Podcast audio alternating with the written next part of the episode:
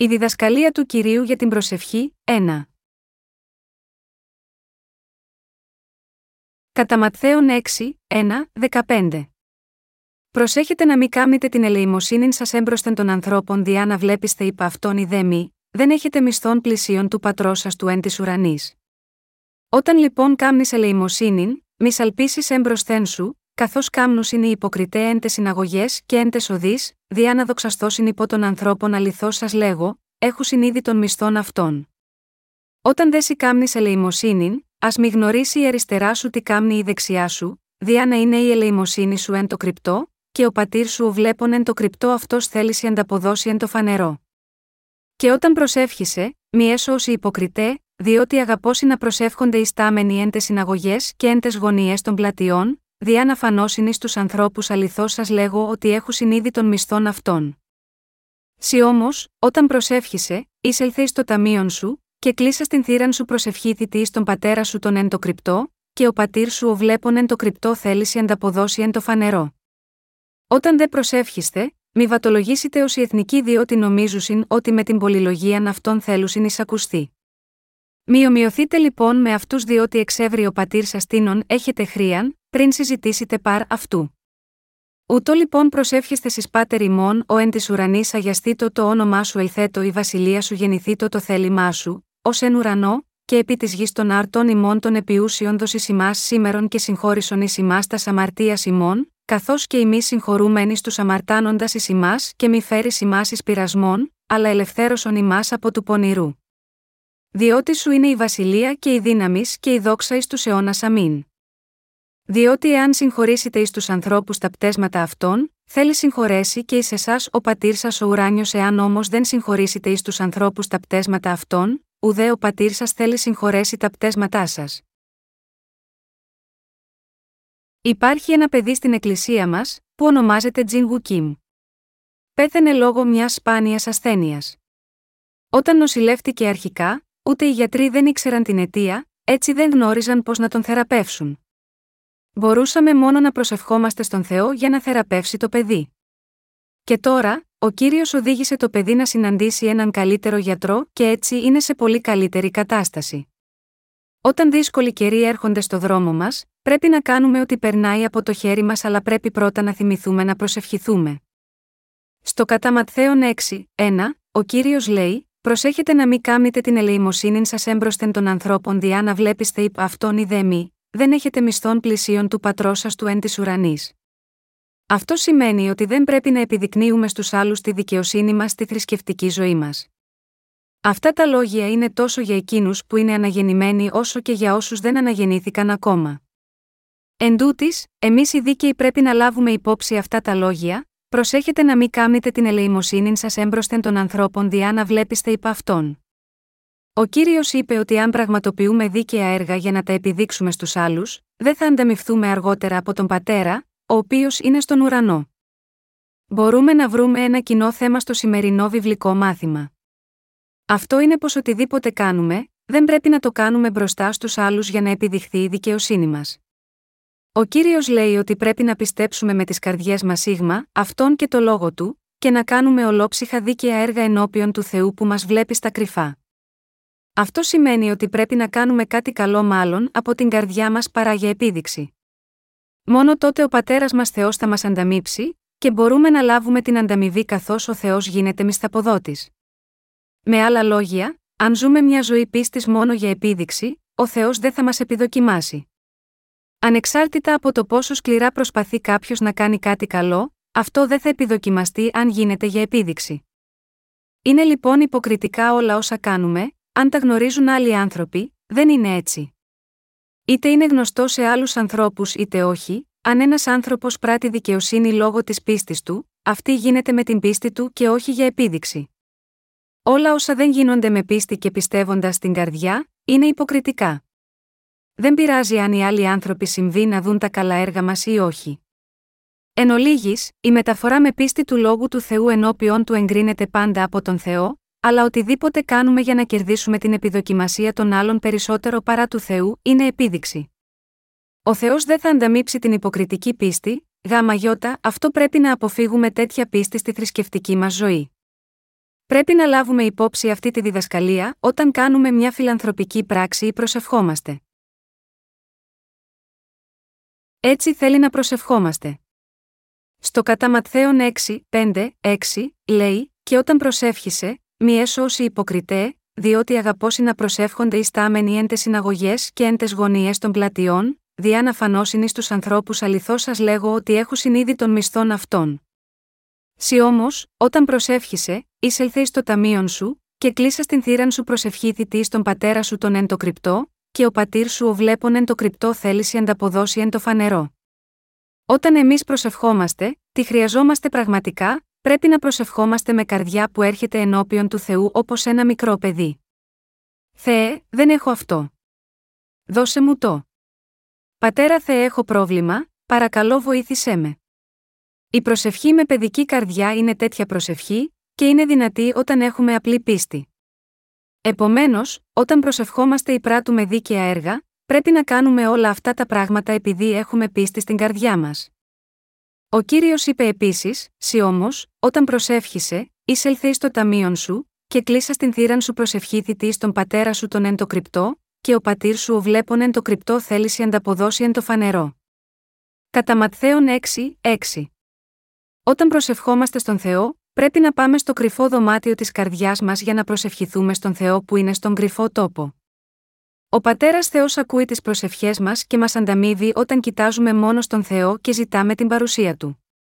Με άλλα λόγια, προσευχόμαστε στον Θεό που είναι στον κρυφό τόπο και, επομένως, δεν χρειάζεται να φανούμε σε άλλους.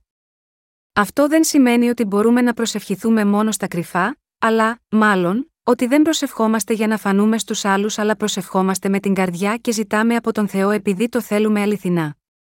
Τι μαθαίνετε από το παραπάνω γραφικό μάθημα, μάθαμε ότι ο κύριος δεν συμπαθεί τους επιδειξίες. Γιατί ο Θεός δεν συμπαθεί τους επιδειξίες; Οι άνθρωποι συγκεντρώνονται και φωνάζουν κύριε τρεις φορές δυνατά και χτυπούν τον άμβονα, και πολλοί μετανοούν με αγωνία λέγοντας: Κύριε, συγχώρησέ με. Έχω αμαρτήσει. Οι άνθρωποι κλαίνε δυνατά αλλά μόλις φύγουν από την εκκλησία, γελάνε. Κλαίνε τη μια στιγμή και έπειτα, την επόμενη στιγμή, χτυπούν παλαμάκια και γελούν και κάνουν φασαρία. Επειδή ο καθένας σε τέτοιες λειτουργίες είναι σε μια τρελή διανοητική κατάσταση, ένας λογικός άνθρωπος αισθάνεται, Είμαι τρελός, αισθάνομαι ότι θα τρελαθώ κοιτάζοντας ανθρώπους που τη μια στιγμή κλαίνε και την άλλη γελάνε. Γάμα γιώτα, αυτό άνθρωποι με σωστό μυαλό και αισθήσεις, δεν πηγαίνουν σε τέτοιες εκκλησίες. Και ο Θεός επίσης αποστρέφεται πολύ τέτοιους ανθρώπους, γυρίζει το πρόσωπο του μακριά από αυτούς και τους ονομάζει υποκριτές. Ποιοι λοιπόν είναι οι άνθρωποι που κλαίνε και φωνάζουν καθώς προσεύχονται, και μόλις έρχονται σπίτι δεν θέλουν να έχουν καμία σχέση με τον κύριο, οι περισσότεροι από αυτούς τους ανθρώπους κατέχονται από δαιμόνια. Στις συνάξεις τους, ακόμα και οι ηγέτες κατέχονται από δαιμόνια και μιλούν με γλώσσες που οι άνθρωποι δεν μπορούν να καταλάβουν. Μερικές φορές παρακινούν τους οπαδούς τους στον ενθουσιασμό χρησιμοποιώντας ηχητικά κόλπα με το μικρόφωνο λέγοντας: Πάρτε φωτιά. Φωτιά, φωτιά, φωτιά. Μπερδεύουν τους ανθρώπους, οδηγώντας τους να προσεύχονται τη μια στιγμή με δάκρυα και κραυγές, και έπειτα, την επόμενη στιγμή, να δοξάζουν τον κύριο με άγρια παραφροσύνη. Τέτοιες συμπεριφορές είναι επιδείξεις που δεν έχουν καμία σχέση με το θέλημα του κυρίου. Όταν διαβάζουμε το λόγο του Θεού μπορούμε να δούμε ότι ο Θεός δεν συμπαθεί τις επιδείξεις. Μόνο όταν προσευχόμαστε ολόψυχα με πίστη, δίνοντας την καρδιά μας στον Θεό, ικανοποιούμε τον Θεό. Ο Θεός ξέρει ήδη με ποιο είδος πίστης προσευχόμαστε και θέλει να ακούσει την αληθινή προσευχή μας ενώπιον του. Πρέπει να αλλάξουμε τη στάση μας για την προσευχή ενώπιον του κυρίου μας. Το μόνο που πρέπει να κάνουμε είναι να είμαστε ειλικρινείς και απλοί όταν ζητάμε, κύριε, δεν έχω αυτό. Παρακαλώ δώσε μου το. Επειδή η πίστη μας δεν είναι αρκετά ισχυρή, όταν προσευχόμαστε χρησιμοποιούμε πολλές πολυπίκυλτες φράσεις. Αν συνεχίζουμε να ακούμε το λόγο του Θεού, η πίστη μας που εμπιστεύεται στον Θεό αυξάνεται επίσης. Καθώς ακολουθούμε το λόγο του Θεού και προσευχόμαστε, τίνουμε να πιστέψουμε στον Θεό και καθώς δεχόμαστε τις απαντήσεις του στις προσευχές μας που κάναμε με πίστη, είμαστε ακόμα πιο ευγνώμονες στον Θεό. Και καθώς μαθαίνουμε περισσότερα για τον Θεό, σταδιακά τίνουμε να είμαστε άνθρωποι πίστης.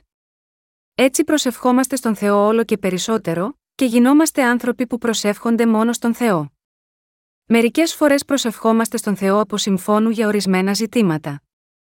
Στην πραγματικότητα υπάρχουν φορές που προσευχόμαστε έκφωνα, αλλά σε κάθε περίπτωση αυτό δεν γίνεται για να ακούσουν τις προσευχές μας οι άλλοι άνθρωποι, αλλά ο Θεός.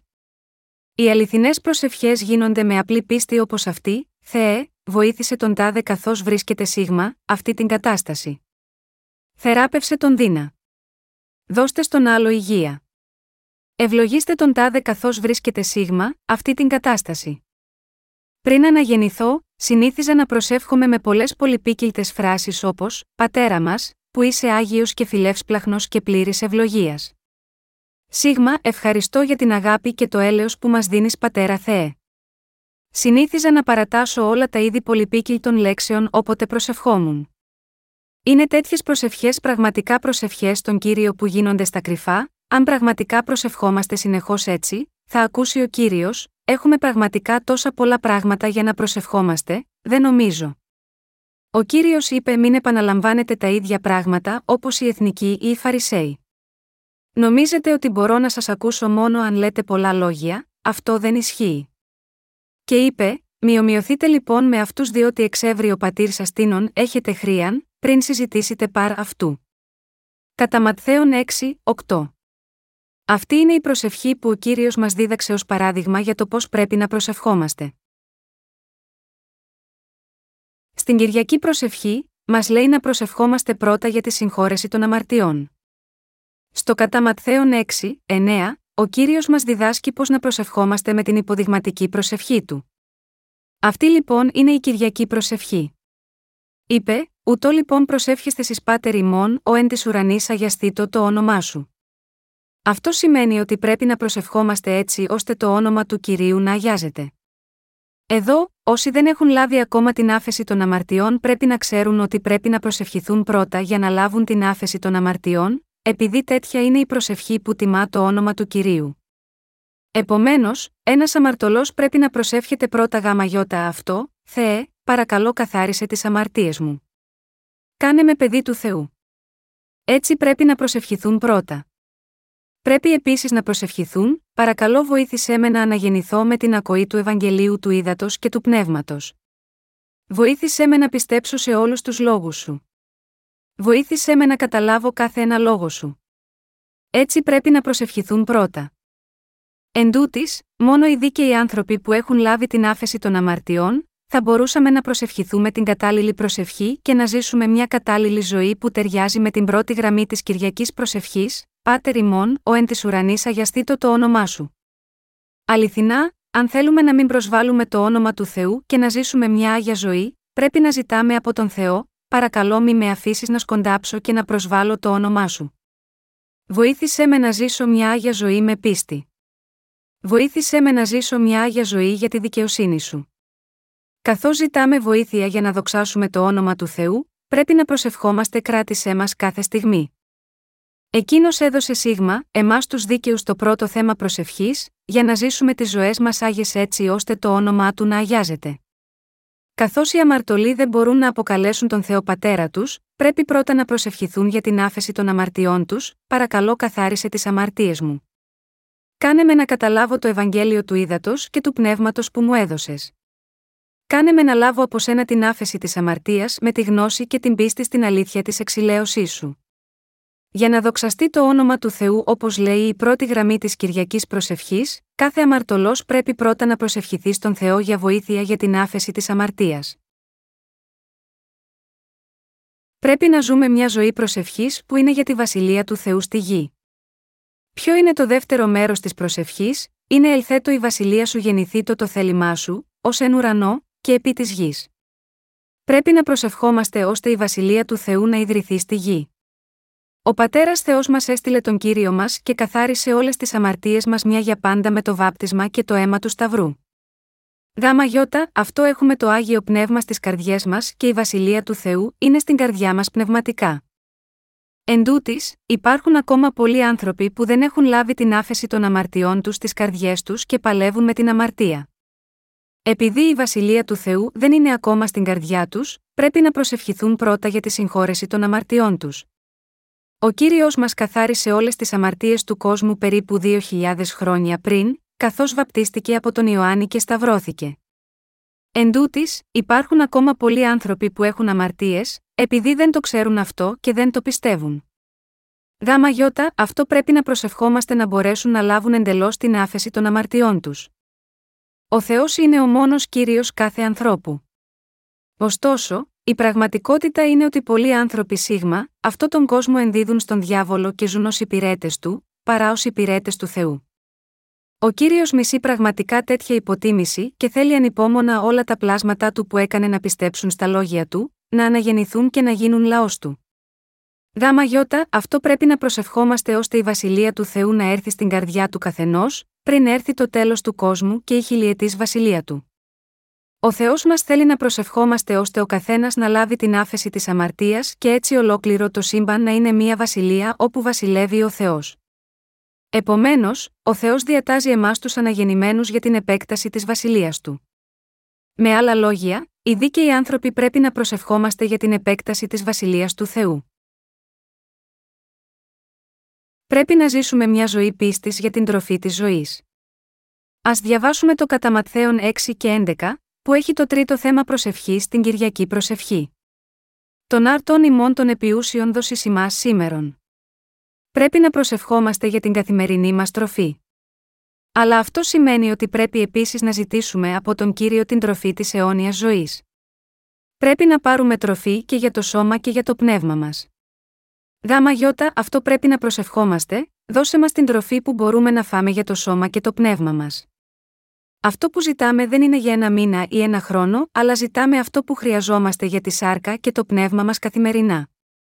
Αγαπητοί σύντροφοι χριστιανοί, πρέπει να προσευχόμαστε για το πνευματικό ψωμί μας καθημερινά.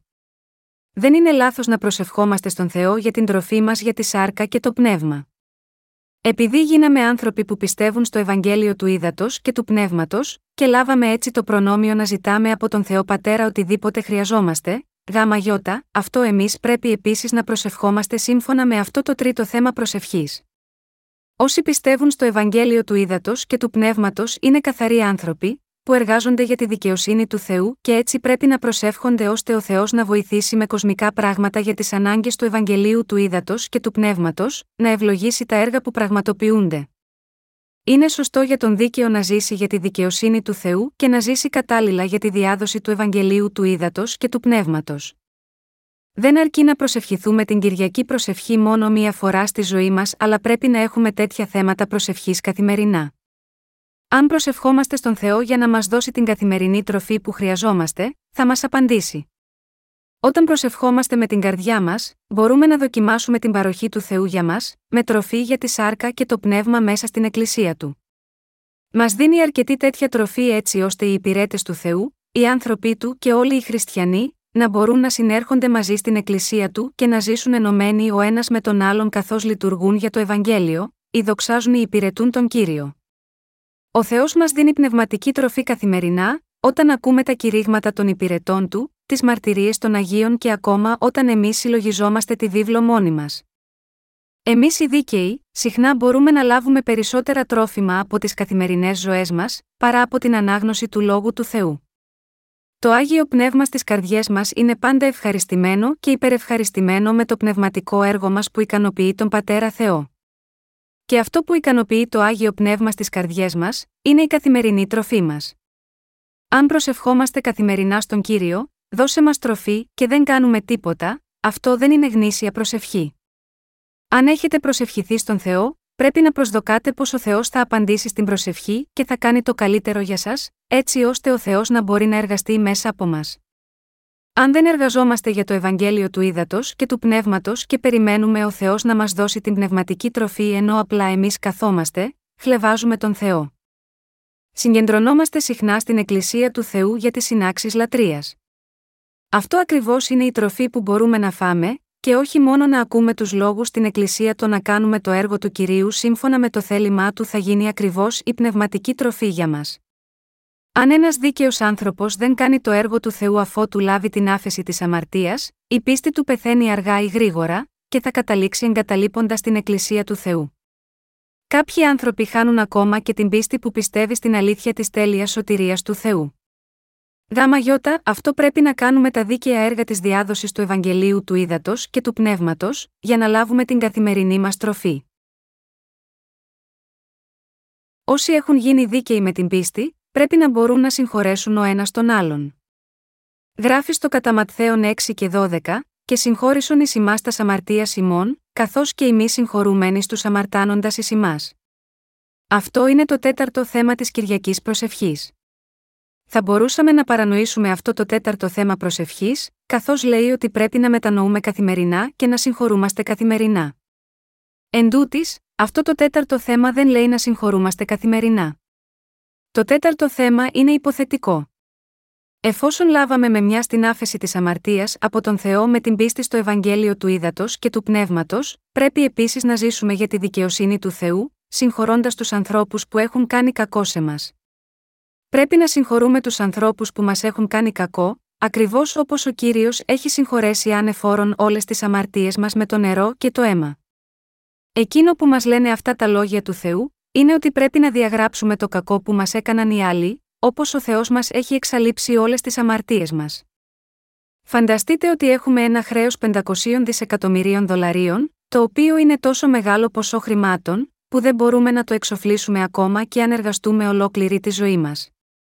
Το χρέος της αμαρτίας καθενός από εμά είναι τέτοιο ποσό.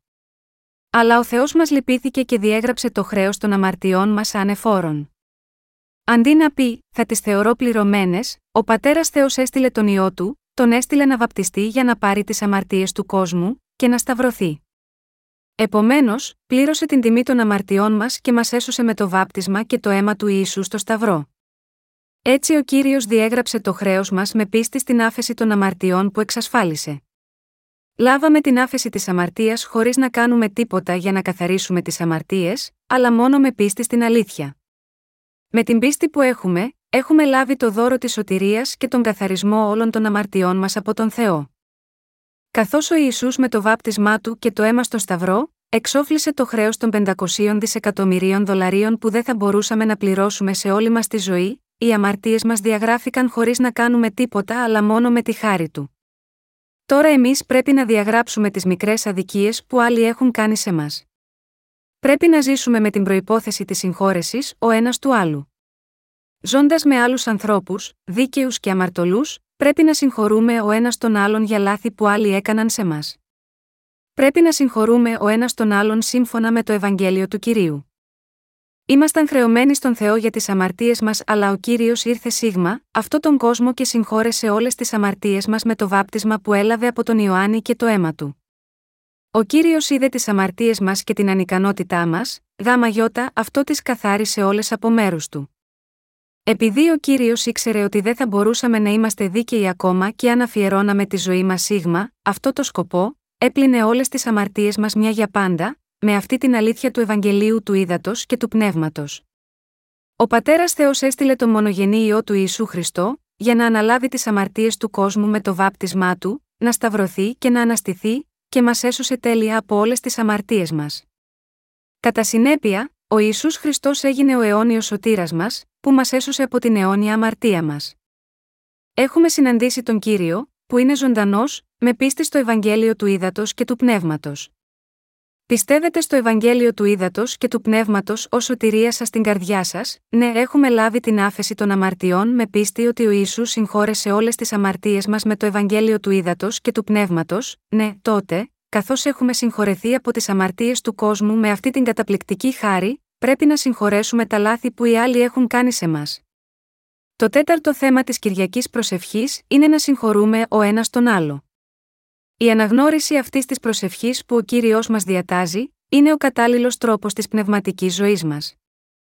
Εδώ στο τέταρτο μέρος της Κυριακής Προσευχής, εκείνο που χρειάζεται να γίνει σαφές, είναι ότι δεν δεχόμαστε την άφεση των αμαρτιών λέγοντας προσευχές μετάνοιας. Μερικοί κοιτάζουν αυτή την περικοπή που λέει, και συγχώρησον εις ημάς τας αμαρτίας ημών, καθώς και εμείς συγχωρούμενοι στους αμαρτάνοντας εις ημάς, και λένε, κοιτάξτε το αυτό. Λαβαίνετε την άφεση των αμαρτιών όταν λέτε προσευχέ μετάνοιας. Αλλά δεν είναι έτσι. Τέτοιο λάθος οφείλεται στην παρανόησή τους για το Ευαγγέλιο του Ήδατος και του Πνεύματος. Αυτή η γραμμή λέει ακριβώς ότι όσοι έχουν λάβει την άφεση των αμαρτιών με το Ευαγγέλιο του Ήδατος και του Πνεύματος, πρέπει να συγχωρούν ο ένας τον άλλον και να καλύπτουν τις ανεπάρκειες ο ένας του άλλου. Οι αμαρτίες ενός ανθρώπου δεν μπορούν να εξηλαιωθούν απλά με τη συγχώρεσή τους με λόγια, αλλά απαιτούν ένα νόμιμο εξυλασμό, ένα άμομο ζώο σύμφωνα με τον νόμο, μεταβίβαζε τις αμαρτίες με την τοποθέτηση των χεριών και τον αντιπροσωπευτικό θάνατό του για να πληρώσει τις ποινές των αμαρτιών. Ο Ισού Χριστός έχει εκπληρώσει όλες τις προποθέσει της αντικαταστατικής συγχώρεσής μας, αναλαβαίνοντας όλες τις αμαρτίες του κόσμου. Επομένως, μέσω της πίστης μας ότι μας έδωσε την άφεση των αμαρτιών, πρέπει να διαγράψουμε τις αδικίες ο ένας του άλλου καθώς ζούμε. Πρέπει να προσευχόμαστε στον Θεό να μας προστατεύει με κάθε τρόπο.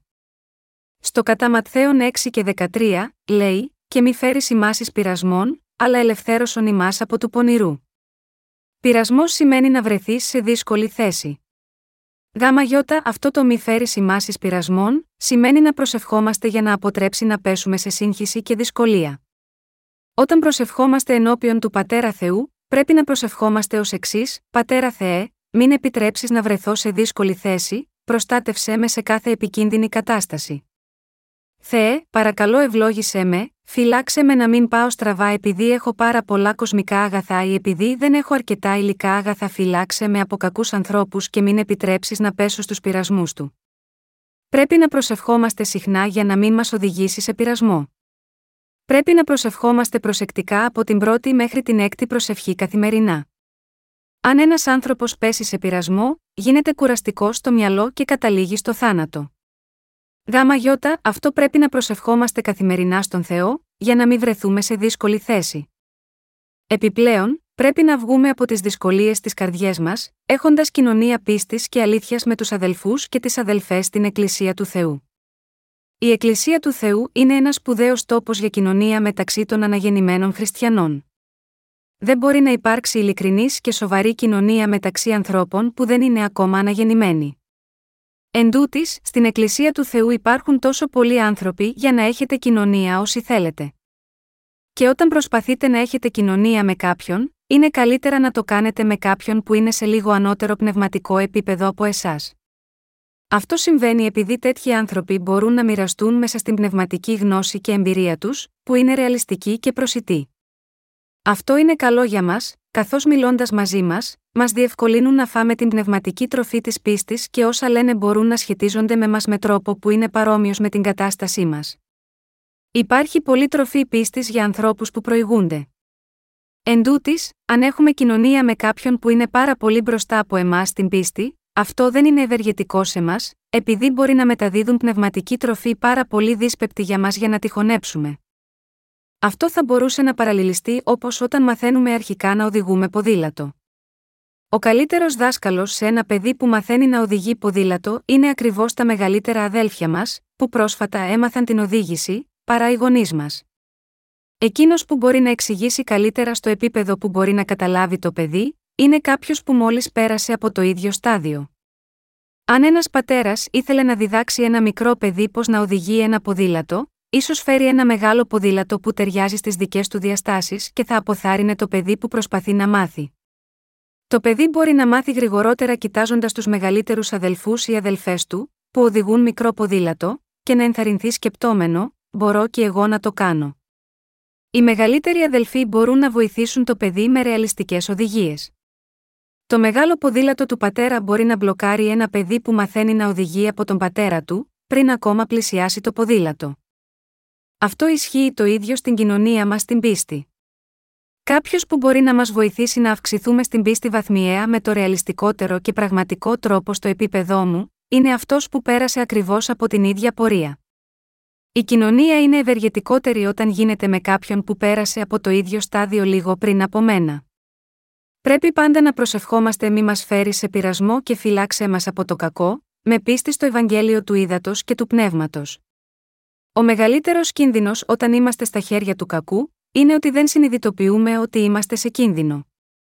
Πόσο επικίνδυνο είναι αυτό; Γάμα γιώτα, αυτό πρέπει να προσευχόμαστε να μην πέσουμε στα χέρια του κακού και ο Θεός να μας σώζει από το κακό.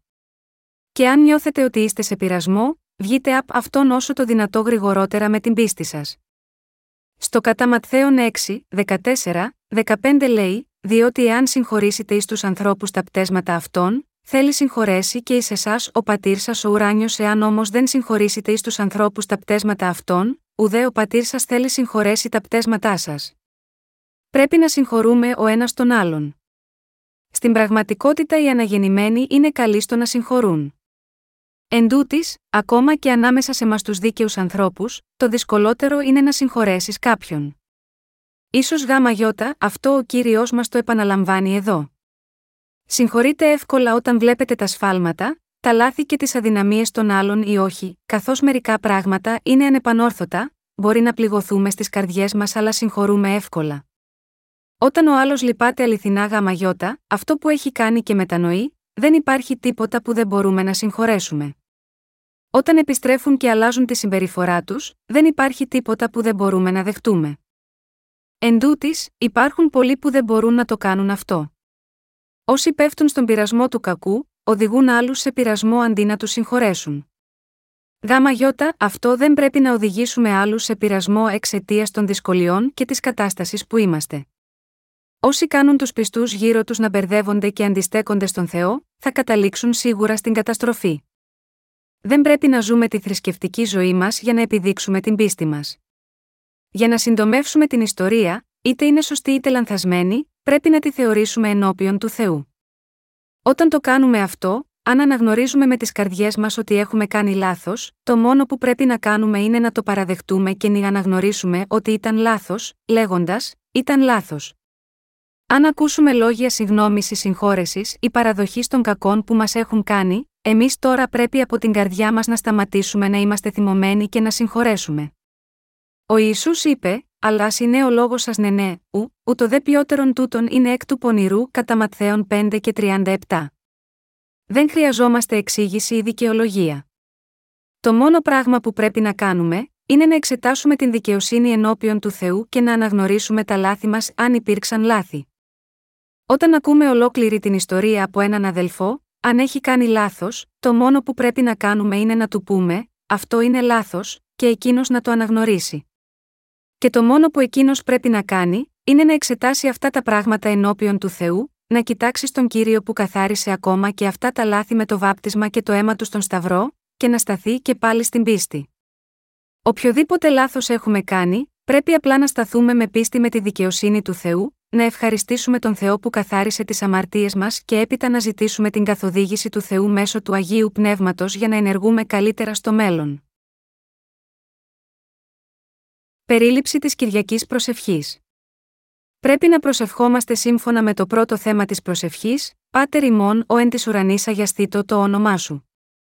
Σε έναν αμαρτωλό που δεν έχει αναγεννηθεί ακόμα, το πρώτο μέρος της προσευχής, αγιαστήτω το όνομά σου, σημαίνει να προσεύχεται, βοήθησέ με να λάβω την άφεση της αμαρτίας έτσι ώστε να μπορώ να δοξάσω το όνομα του Θεού.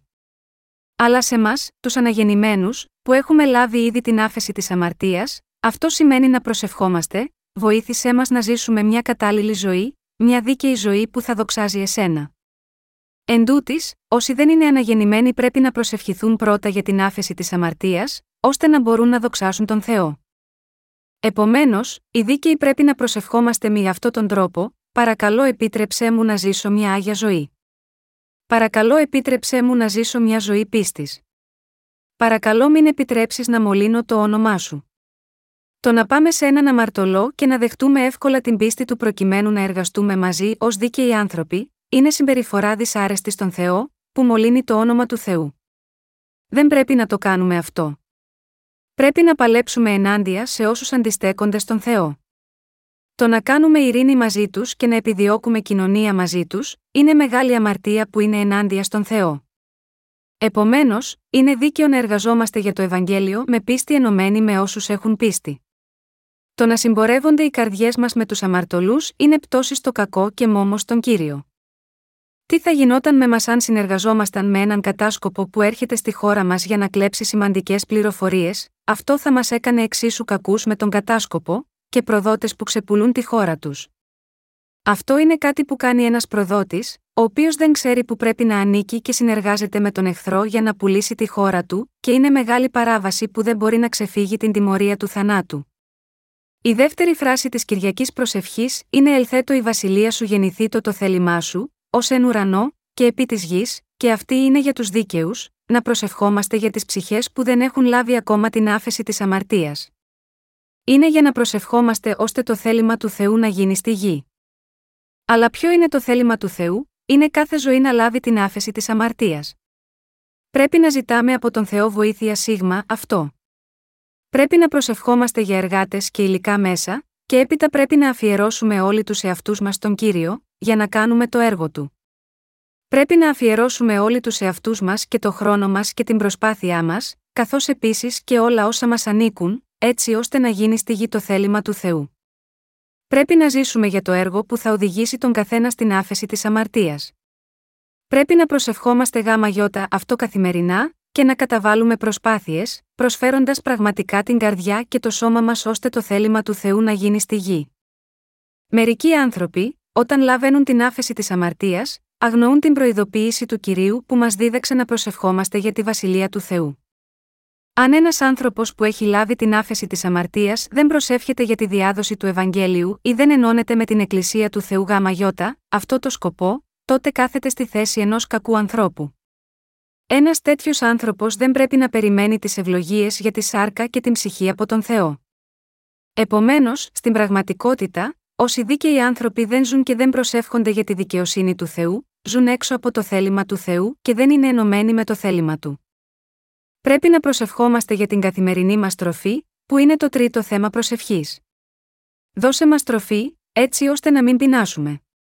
Δώσε μας τροφή για τη σάρκα και το πνεύμα. Ευλόγησε την επιχείρησή μας ώστε να μπορούμε να κάνουμε το έργο του Θεού. Πρέπει να προσευχόμαστε για τις παροχές του προκειμένου να υπηρετήσουμε το Ευαγγέλιο του Ήδατος και του Πνεύματος. Αυτό είναι το τρίτο μέρος της προσευχής. Το τέταρτο μέρος της προσευχής είναι ότι πρέπει να συγχωρέσουμε τους άλλους που μας έχουν κάνει κακό, ακριβώς όπως ο κύριος συγχώρεσε όλες τις αμαρτίες μας με το νερό και το αίμα. Μεταξύ των αδελφών στην οικογένειά μας, που έχουν λάβει την άφεση των αμαρτιών, και των ανδρών και γυναικών υπηρετών του Θεού, πρέπει να συγχωρέσουμε ο ένας τα λάθη του άλλου ακριβώς όπως ο κύριος καθάρισε όλες τις αμαρτίες μας. Όταν ένας λέει, Αυτό είναι λάθος, ο άλλος πρέπει να παραδεχτεί, Ο, ναι, έκανα λάθος. Έπειτα, πρέπει να συγχωρέσουμε ο ένας τον άλλον από την καρδιά μας. Ακόμα και αν δεν μιλάω πλέον γαμαγιώτα αυτό, πιστεύω ότι όλοι συγχωρείτε εύκολα. Γαμαγιώτα αυτό έχετε ζήσει με πίστη μέχρι τώρα, έτσι δεν είναι. Πρέπει να προσευχόμαστε για να μην πέσουμε στον πειρασμό, να μην βρεθούμε σε δυσκολίες και ο κύριος να μας κρατήσει ασφαλείς.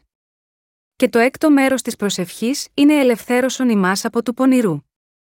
Εμείς οι αναγεννημένοι πρέπει να προσευχόμαστε, να μην πέσουμε στα χέρια κακών ανθρώπων ή να εχμαλωτιστούμε από αυτούς, και ώστε να μας ελευθερώσει ο Θεός από κακούς όταν είμαστε στα χέρια τους.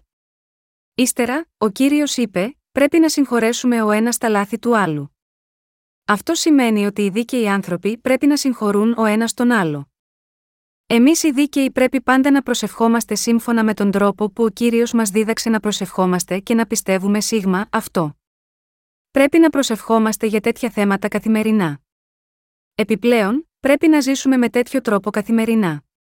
Πρέπει να προσευχόμαστε για να συγχωρεθούμε μεταξύ μας, για να μην πέσουμε στον πειρασμό ή το κακό, για την καθημερινή τροφή και για τη βασιλεία του Θεού στη γη. Όχι μόνο αυτό, πρέπει να προσπαθήσουμε να ζήσουμε μια τέτοια πιστή ζωή. Πρέπει να ζήσουμε μια ζωή προσευχής για τις περιοχές που υπολοιπόμαστε, προκειμένου να δοξαστεί ο Θεός. Εκείνος που προσεύχεται καθημερινά όπως μας δίδαξε ο κύριος, είναι άνθρωπος πίστης. Αγαπητοί σύντροφοι χριστιανοί, αν φέρουμε τη σημερινή περικοπή των γραφών Σίγμα, εκείνους που δεν έχουν αναγεννηθεί ακόμα, την ερμηνεύουν διαφορετικά. Εν τούτης, όταν εμείς οι αναγεννημένοι παίρνουμε την περικοπή, την εξετάζουμε και την ερμηνεύουμε, πιστεύω ότι και εκείνοι επίσης αναγνωρίζουν πως ότι έχω πει μέχρι τώρα δεν είναι λάθος αλλά σωστό. Εσείς το πιστεύετε αυτό, ναι. Το πρώτο θέμα προσευχής που ο κύριος λέει στους αναγεννημένους είναι αγιαστήτω το όνομά σου.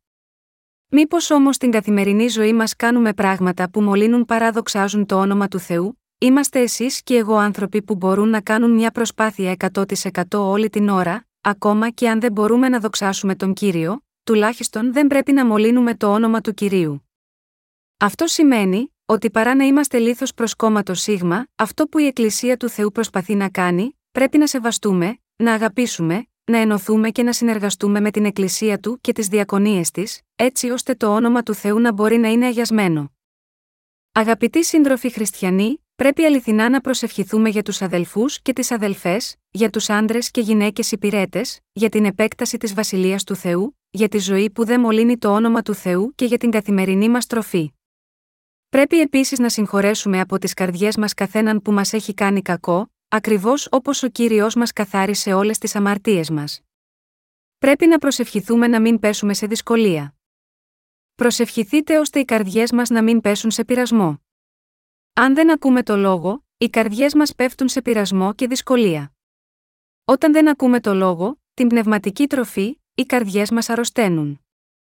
Όταν συμβαίνει αυτό, πέφτουμε σε πειρασμό, με άλλα λόγια, σε πρόβλημα. Οι σαρκικέ σκέψεις μας εμφανίζονται και ελέγχουν τις πνευματικές σκέψεις. Όταν συμβαίνει αυτό, δεδομένου ότι εμείς που είμαστε δίκαιοι άνθρωποι δεν μπορούμε να ακολουθήσουμε τις επιθυμίες της σάρκας στο 100%, οι καρδιές μας είναι σε πρόβλημα επειδή πρέπει να πηγαίνουμε πίσω εμπρός μεταξύ της σάρκας και του πνεύματος. Επομένως, πρέπει να προσέχουμε για να μην περιέλθουμε σε τέτοια κατάσταση. Προκειμένου να εξασφαλίσουμε πνευματική υγεία, πρέπει να έρθουμε στην Εκκλησία του Θεού και να ακούσουμε το λόγο.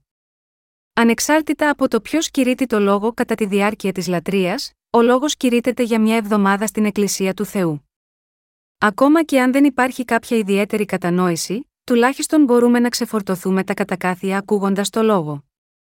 Μπορούμε να ξεφορτωθούμε τα κατακάθια των σαρκικών σκέψεων και των ελαττωμάτων μόνο ακούγοντας το λόγο. Ακριβώς όπως το τρεχούμενο νερό δεν χαλάει, επειδή το νερό έχει τη δυνατότητα να καθαρίζει τα κατακάθια και τις ακαθαρσίες όσο τρέχει, ο λόγος του Θεού μπορεί να καθαρίσει τα κατακάθια στις καρδιές μας εφ, όσον τρέχει στις καρδιές μας σαν ζωντανό νερό. Όταν απελευθερωνόμαστε από τις αρκικέ σκέψεις, νέες πνευματικές σκέψεις εμφανίζονται και καταλαμβάνουν την κενή θέση, έτσι το μυαλό μας διατηρείται ασφαλές και προστατευμένο. Γάμα γιώτα, αυτό πρέπει να εξετάζουμε όσο το δυνατόν συχνότερα αν είμαστε αμελείς σε οποιαδήποτε θέματα προσευχής που είναι γραμμένα στη βίβλο. Αν έχει υπάρξει κάτι στο οποίο είμαστε αμελείς, πρέπει να το σταματήσουμε από τώρα και στο εξής. Πρέπει να αρχίσουμε να προσευχόμαστε γάμα γιώτα, αυτές τις περιοχές και να προσέχουμε περισσότερο αυτές τις περιοχές. Γάμα γιώτα, αυτό ο κύριος είπε να μην κάνουμε επιδείξεις όταν προσευχόμαστε, και μας δίδαξε πώς να προσευχόμαστε σε μερικά διαφορετικά σημεία. Στην Κυριακή προσευχή καλύπτονται όλα. Αυτό δείχνει πω μπορούμε να ζήσουμε μια ζωή προσευχής. Στην πραγματικότητα, το πρώτο μέρος της προσευχής έχει ήδη απαντηθεί για μας. Η άφεση της αμαρτίας το πρώτο μέρος της προσευχής έχει εκπληρωθεί, αλλά τώρα πρέπει να προσευχηθούμε έτσι ώστε να μπορούμε να ζήσουμε μια άγια ζωή. Επομένως, πρέπει να ακούσουμε το λόγο και να διαδώσουμε το Ευαγγέλιο καθημερινά, για να διατηρήσουμε αγιότητα ώστε να μην γίνουμε εκείνοι που εμποδίζουν τη δόξα του Θεού. Για να μην γίνουμε από εκείνους που εμποδίζουν τη δόξα του Θεού, πρέπει να προσευχόμαστε καθημερινά στον κύριο, να μας κρατήσει ασφαλείς και να μας ευλογεί. Όχι μόνο τα σαρκικά σώματά μας πρέπει να φάνε, αλλά πρέπει να φάνε και τα πνεύματά μας. Στους δίκαιους ανθρώπους που έχουν λάβει την άφεση όλων των αμαρτιών τους, η ακοή του λόγου και η προσευχή θα μπορούσαν να είναι η πνευματική τροφή τους, αλλά, στην πραγματικότητα, εκείνο που είναι αληθινά πνευματική τροφή γάμα γιώτα αυτούς, είναι να διαδίδουν το Ευαγγέλιο. Αν σταματήσουμε στην ακοή του λόγου και τη χάραξη τους στις καρδιές μας, αυτό δεν μπορεί να είναι τροφή που δίνει ισχυρή υγεία. Η υψηλής ποιότητας στρεπτική ουσία που δίνει αληθινά υγεία στις καρδιές μας, είναι πίστη που ενεργεί. Όταν πιστεύουμε στο λόγο με την καρδιά και ενεργούμε με εκείνη την πίστη, αυτή γίνεται αληθινά η πίστη μας και μπορούμε να σταθούμε ισχυροί, και με τέτοιο τρόπο γινόμαστε πλήρεις πνευματικά έτσι ώστε οι υψηλής ποιότητας απαραίτητες θρεπτικές ουσίες να διαδοθούν σε όλο το σώμα μας και να μπορούμε να αυξηθούμε ως άνθρωποι πίστης. Αν κάποιο κακό προκαλεί διαταραχές, πρέπει να ενωθούμε και να αποθήσουμε το κακό, και αν κάποιος μεταξύ μας έπεσε στα χέρια κάποιου κακού, πρέπει να ενωθούμε για να τον βοηθήσουμε. Πρέπει να ενωθούμε και να υπερασπιστούμε τους εαυτούς μας με προσευχή, Θεέ, παρακαλώ να σταματήσεις αυτή την πνευματική θύελα από το κακό.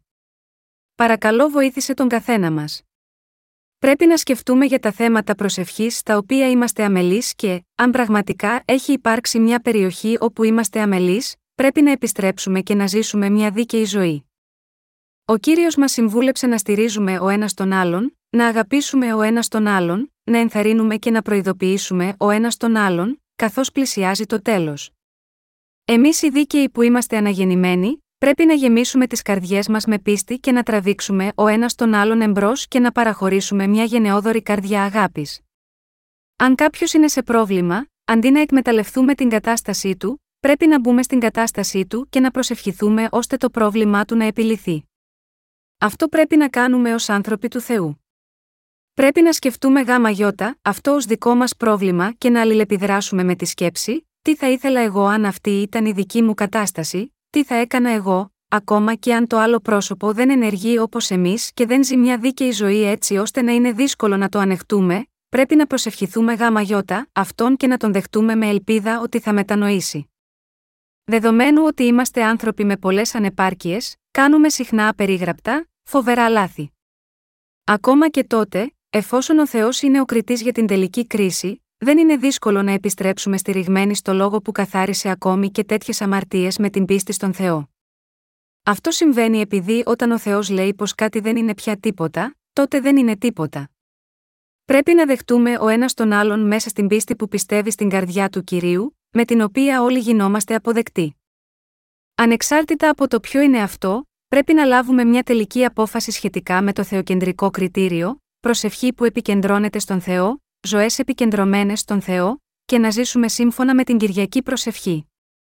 Δεν πρέπει να είμαστε με μια αδύνατη πίστη, που καταλαβαίνουμε μόνο την Κυριακή προσευχή, αλλά, μάλλον, να γίνουμε άτομα με ισχυρή πίστη που έχουν σωστό μυαλό, τα οποία ενεργούν με πίστη στην προσευχή.